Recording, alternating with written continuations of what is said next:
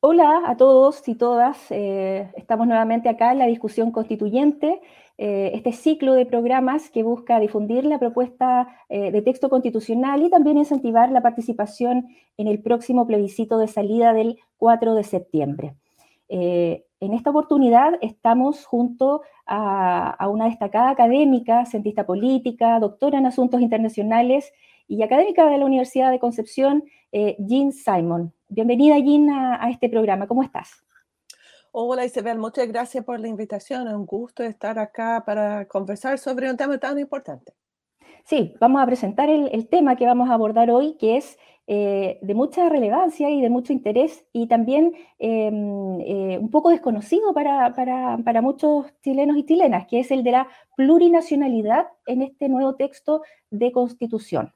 Eh, partamos por lo más básico. ¿Qué es la plurinacionalidad? ¿En qué consiste este concepto?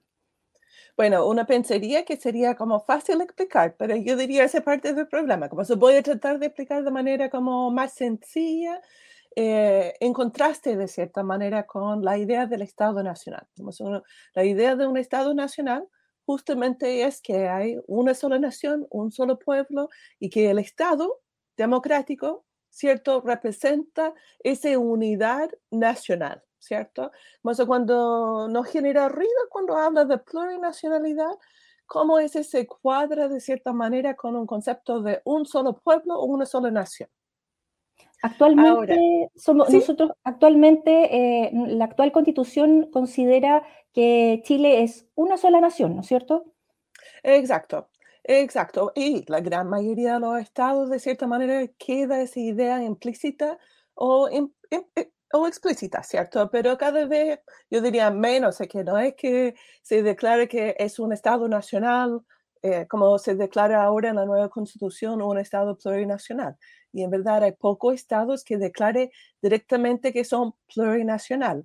Eh, los ejemplos como más, eh, más evidentes son justamente Bolivia Ecuador, donde el porcentaje de población indígena es muy alto, en contraste con Chile, donde aproximadamente me parece que como un 14% de la persona se identifica con un pueblo originario eh, eh, dentro del último censo. No, no estoy seguro de, la cifra exacta, pero más o menos allá.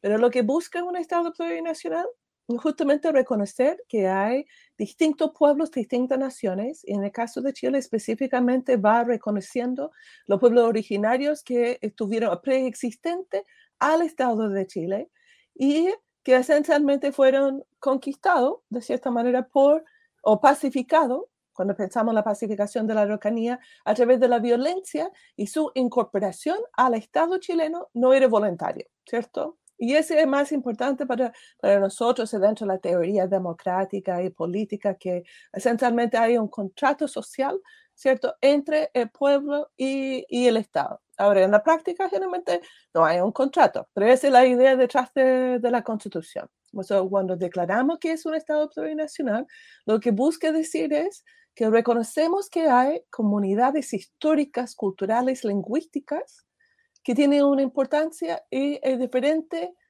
o tiene diferencias importantes con el pueblo nacional.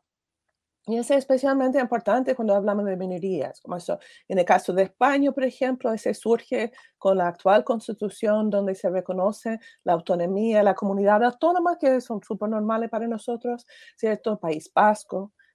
Igual la idea de País Vasco también es de una nación o de un pueblo, ¿cierto? Que tiene ciertos derechos de autonomía adentro de eh, la unidad del Estado. Eso se reconoce un pueblo chileno, como se reconoce en la propuesta constitucional, pero al mismo tiempo se reconoce que hay esas diferencias culturales, lingüísticas, que merece tener cierta autonomía en términos de, por ejemplo, su sistema educacional, su sistema lingüístico, etc. Y solamente como otro ejemplo, como para, para ir cerrando y, eh, y, abrir la discusión de cierta manera, es en, Estados Unidos, de donde soy yo, ¿cierto? Yo creo que muchos saben que hay una serie de tratados que se firmaron principalmente en el siglo XIX, parecido a, a Chile, entre distintas primeras naciones y eh, el Estado de Estados Unidos. Como consecuencia, ellos tienen territorios autónomos que son solamente federales, no eh, esencialmente forman eh, otra figura parecido a lo que va a ser la autonomía territoriales, de una manera de organizar territorios subnacionales. Y algunos de esos pueblos, que es muy interesante, tiene presencia tanto en Estados Unidos como en México, como también en Estados Unidos y Canadá. Y ha generado una serie de distintas maneras para que ese mismo pueblo que puede va cruzando fronteras nacionales, de cierta forma, puede tener eh, libertad de movimiento también. Bueno, en, el proyecto de nueva constitución se deja muy claro eh, en varios artículos que eh, Chile es un Estado único e indivisible. Eh, esto te lo, te, lo, te lo, hago notar para, para, para un poco explicar cómo el concepto de plurinacionalidad no afecta la unidad del Estado, ¿no es cierto? Que es lo que mucha gente piensa y confunde un poco los conceptos. Sí, yo diría, verdad, es como el opuesto si mantenemos la idea de Estado Nacional y reconocemos que eh, pueblo mapuche, pueblo aymara, eh, el pueblo, eh, estoy pensando, el pueblo coya, eh, deben tener su propio Estado. Esa sería la idea del Estado Nacional, que cada pueblo debe tener su propio Estado. Y esa fue la visión dominante, ¿cierto? En el siglo XIX, siglo XX. A finales del siglo XX justamente surge el Convenio 169 y después, eh, a principios del siglo XXI, va, eh, se hace la Declaración de los Derechos de Pueblos Indígenas de las Naciones Unidas, donde justamente plantea con mayor claridad eso, que esencialmente vamos a reconocer la autonomía, el derecho de autodeterminación indígena, pero adentro de y sin cuestionar la integridad del Estado, porque también en ese momento había mucha preocupación por que se podía ir generando fragmentación de, de los estados y que cada pueblo quiere tener su propio estado y ese iba a ser muy, muy complejo, ¿cierto? Eso se, se establece ese dentro y, y, claramente está presente en un gran número de constituciones antes de esa declaración también. ¿Por qué es importante eh, avanzar hacia la plurinacionalidad y, y, no quedarnos como estamos actualmente? Porque, de, ¿Dónde radica esta, la importancia de, de, de incorporar esto en, en la nueva constitución? Mira, es que depende de cómo uno va mirando, ¿cierto? Desde la visión o la perspectiva de los pueblos originarios, ellos esencialmente son, son pueblos, uno podría decir como el pueblo palestina, ¿cierto? Que es un pueblo sin Estado. Como eso al final ellos no, no tienen control sobre su proceso de desarrollo y, y mucho, yo diría, mucho de los conflictos que tenemos eh, por ejemplo, en la macrozona sur, justamente es buscando esa autonomía separado del Estado chileno y ese es mucho más conflictivo y en general mucho más violento que eh, ir reconociendo diferencia y reconociendo autonomía adentro de la estructura del Estado. ¿Y por qué los pueblos originarios deben tener el derecho de hablar su lengua, eh, de tener su propio sistema de salud, de tener su propio sistema de justicia?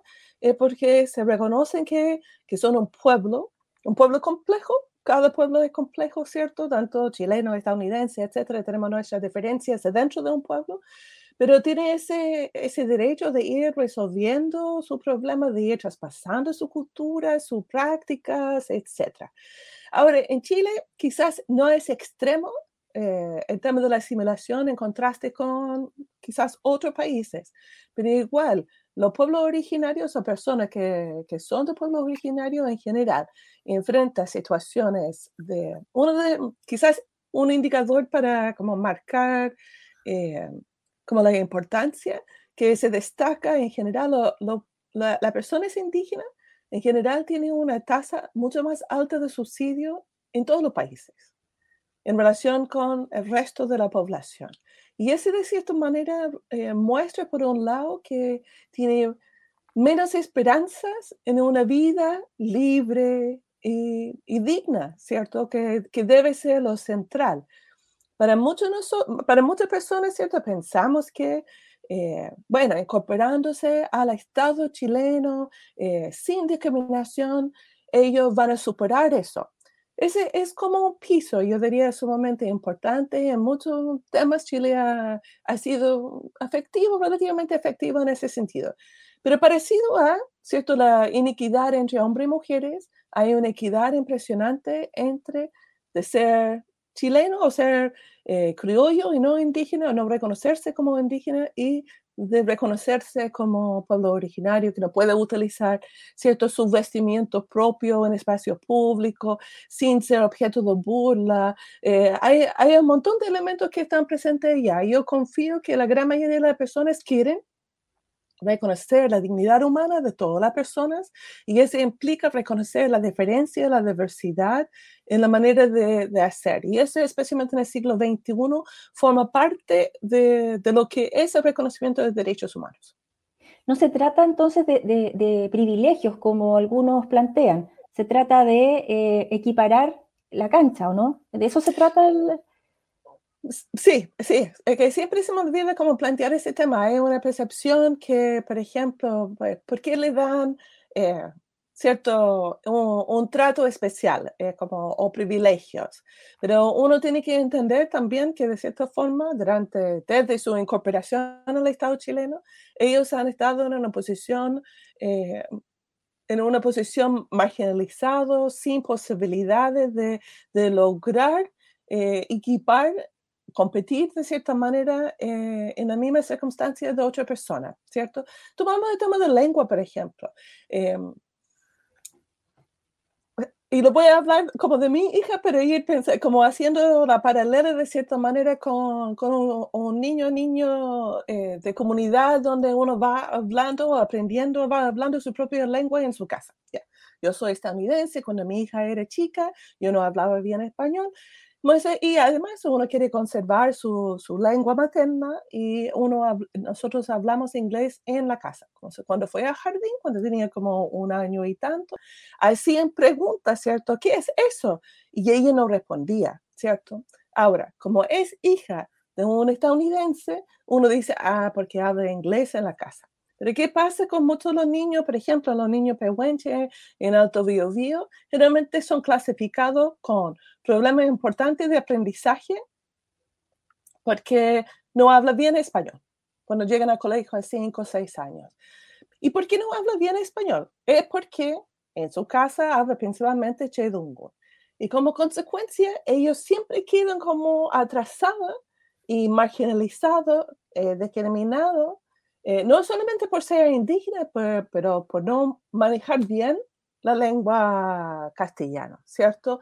Y ese combina una serie de factores que en verdad, si uno va escuchando eh, a las distintas historias, que, han sufrido niños y niñas eh, que conozco más del pueblo mapuche, eh, impactante por eso que se inició con programas de educación intercultural bilingüe que han ido fortaleciendo en el tiempo, pero muchos de los temas que enfrentan los pueblos indígenas tienen que ver con cómo se va interactuando con la sociedad chilena en general y cómo pueden ir fortaleciendo eh, lo que pasa dentro de sus propias comunidades. Y antes de otro comentario como que puede ser considerado un trato especial porque no vayan a, colegios normales de cierta manera, es que el Estado va subsidiando la cultura chilena criolla al costo de la cultura mapuche, por ejemplo. Como eso cuando tenemos ese programa especiales para los distintos pueblos originarios, al final los dinero que se va poniendo a ese programa en verdad es mucho menos que el dinero que pone el Estado en términos generales, en educación, en salud, etc. Eh, la propuesta de nueva constitución eh, plantea eh, un Estado regional y dentro de este Estado regional considera los territorios indígenas autónomos. Em, se plantea también el concepto de autogobierno.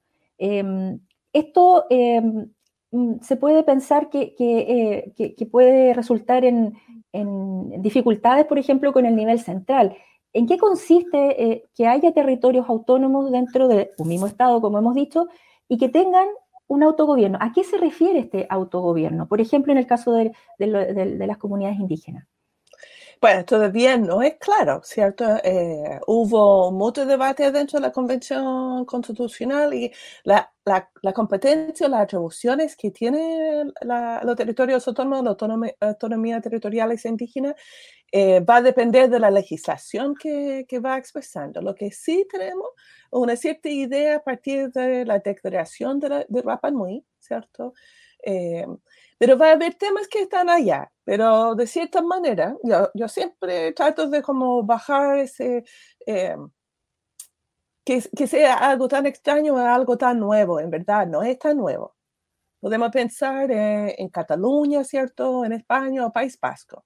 Como eso puede ser que tiene atribuciones sobre su sistema de salud, ¿cierto? Y ese ya está presente dentro de ciertos componentes de, de la, de la misma eh, propuesta convencional, eh, constitucional, perdón, eh, en términos de educación, en términos de justicia. Como comenté al inicio, que esencialmente como los temas que tienen que ver entre mapuche se deciden entre mapuche.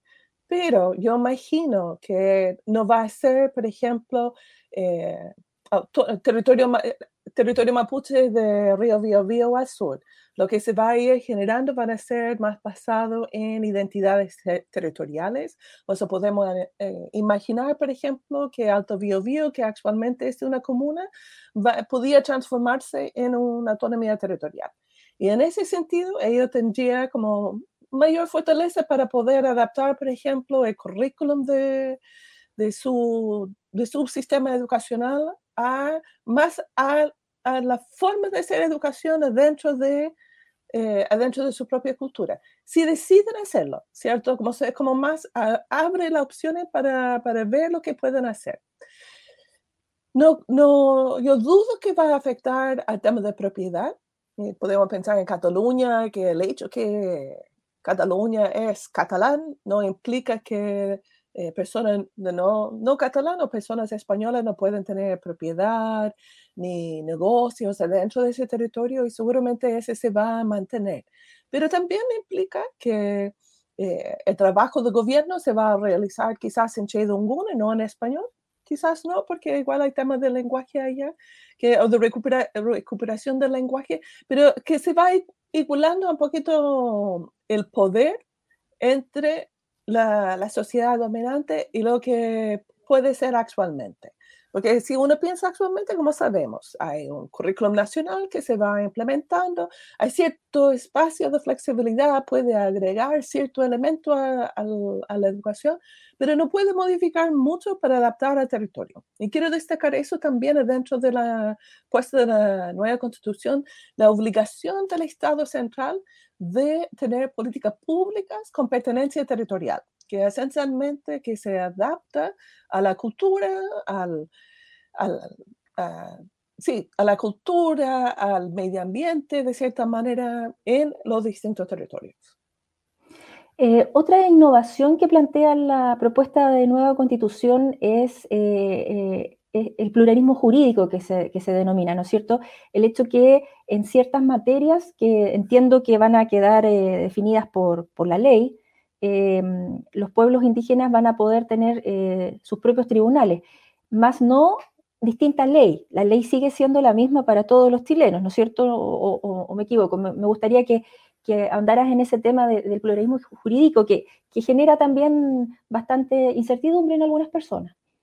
Sí, es muy importante y ese se relaciona con algo que mencionaste al inicio, ¿cierto? Que se va reiterando dentro de la propuesta, que es un único Estado, se mantiene un Estado unitario, no se abre a un Estado federal, por ejemplo, donde puede tener constituciones en distintos estados como en Estados Unidos, sino hay una sola constitución y ese es el marco que rige todo, que esencialmente pone límite a lo que puede hacer adentro del país y adentro del de, de sistema. Como eso no se va a cambiar eso. Lo que hace adentro de ese marco, que es el marco constitucional, se puede adaptar ciertos elementos al territorio y dar prioridad esencialmente a las distintas identidades territoriales autónomas, que incluye tanto indígena como la comuna autónoma como la región autónoma, pero siempre dentro del marco constitucional. Entonces, cuando hablamos de pluralismo jurídico, que yo diría mucho más fuerte en mi, en mi propio país, en Estados Unidos, donde hay derecho indígena, y de cierta manera que ni la policía, de cierta manera, tiene, que tiene su propia policía, tiene sus propios abogados, tiene sus propios jueces, va formando, ¿cierto?, a los abogados en general en derecho indígena de los distintos pueblos, como también de los distintos estados en Estados Unidos, porque en Estados Unidos, como es federal, tenemos leyes que se va diferenciando de un estado a otro estado dentro de Estados Unidos, como en Canadá también.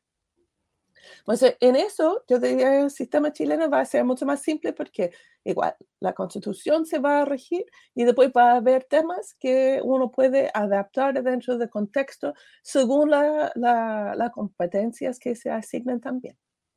Se puede pensar que se puede aplicar para, para mm, temas eh, civiles, no penales, eh, eh, es un tema, digamos, y también conflictos propios de los pueblos indígenas, em, o sea, porque hay personas que dicen, no, es que si, si un indígena comete un homicidio, va, lo van a juzgar de manera distinta a, si fuera un, un chileno, un criollo.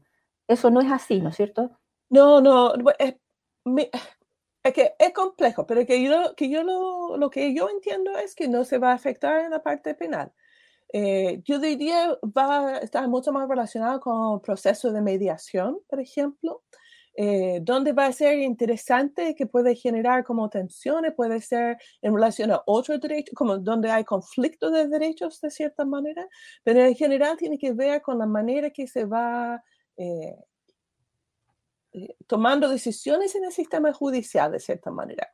Como eso implica que van a tener jueces, si tiene jueces, o quizás va a ser un consejo, ¿cierto? Que va a determinar y va a resolver temas antes, ¿cierto? Eh, fue el loco que, que jugaba ese rol de cierta manera, que, de cierta manera gobernaba y buscaba lograr mantener equilibrio dentro de los distintos laws, eh, resolviendo, mediando de cierta manera y tomando ciertas decisiones en relación a.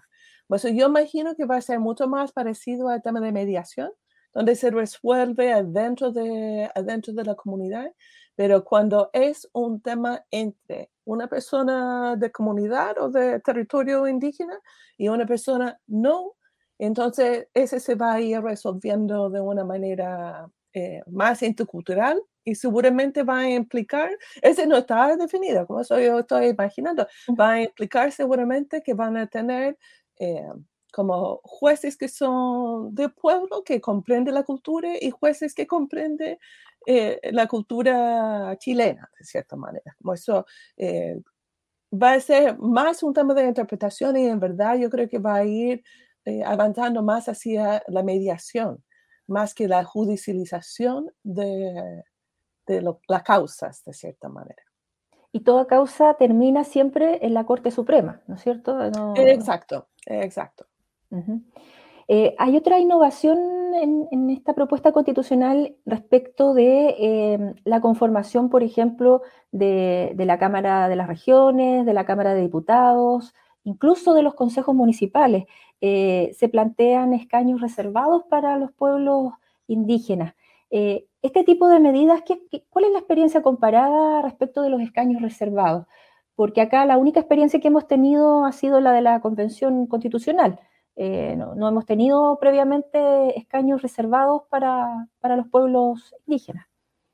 Bueno, es que los escaños reservados, igual como el tema de paridad, busca asegurar que por el sistema electoral quizás no tendría representación si no hubiera escaño reservado. Y aquí quiero destacar eh, la importancia de tener escaño reservado en la Convención Constitucional, porque permitió que la selección de los candidatos y candidatas se, hizo desde la comunidad y no desde los partidos. Porque uno podría, podemos pensar en, en, distintas autoridades, por ejemplo, bueno, actualmente la, la diputada Nullado, ¿cierto? Que, que es mapuche y está dentro del Partido Socialista, Francisco Winchemilla, ¿cierto? Como senador, como eso. Algunos optan para pasar por los partidos políticos, pero ese también generó como una, eh, es como se, se, va desequilibrando las relaciones entre las personas del mismo pueblo, ¿cierto?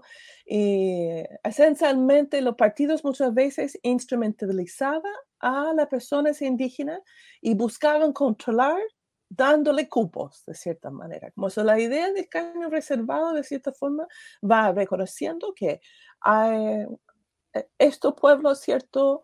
Eh, requiere tener una, una, forma de representación basado en, en, su comunidad, en su cultura que es diferente y no en los partidos y que tenga presencia y aquí eh, de esa manera podemos asegurar el derecho de su participación en la toma de decisiones. Pero igual como vimos en la Convención Constitucional, que eh, yo personalmente yo destaco mucho su participación y encuentro que los escaños reservados jugaron un rol muy importante como un cierto bisagra entre eh, esa derecha e izquierda que estaba dentro de la convención y, lograron negociar y, y, pusieron muchos de temas que son importantes para, para ellos y ellas, a pesar de ser ni un décima parte, no, sí, un poquito más de un décima parte de, de todos los, los escaños, ¿cierto? Lejos de ser dos tercios, pero logran poner un montón de temas adentro de la Convención Constitucional a partir de esa capacidad de, de negociar, de ceder, de plantear y apoyar. ¿Cierto? Porque ellos también fueron muy clave para apoyar distintas iniciativas que venían del de pueblo chileno. Eso, el tema de, de incluir escaños reservados adentro de la democracia va fortaleciendo la diversidad de la democracia y la comprensión eh, para mi punto de vista, va generando una democracia mucho más robusta, igual con la participación de las mujeres. Yo destaco también el tema de paridad, ¿cierto? Donde está a la mitad mujeres, pero en verdad, si uno piensa en los caños reservados y su capacidad de poner temas en, la, en la, propuesta de la nueva constitución, me parece muy interesante. Ahora, en distintos países han tenido escaños reservados eh, y de cierta manera depende mucho de la, de la, calidad de las personas que se va eligiendo, pero en general favorece mayor democracia. Eh, ¿De qué manera, Jean, crees tú que eh, la propuesta constitucional en este sentido de la plurinacionalidad podría em, colaborar con la resolución del conflicto indígena que se vive hoy en la, en la zona macro Em, podría, eh, todas estas cosas de las que hemos hablado podrían em, ayudar a, mejorar el, ambiente, la calidad de vida, eh, solucionar algunos conflictos o, es un proceso lento? No, bueno, es un proceso lento, ¿cierto? Hay que pensar que llegamos donde estamos ahora a partir de, de más de 30 años, ¿cierto?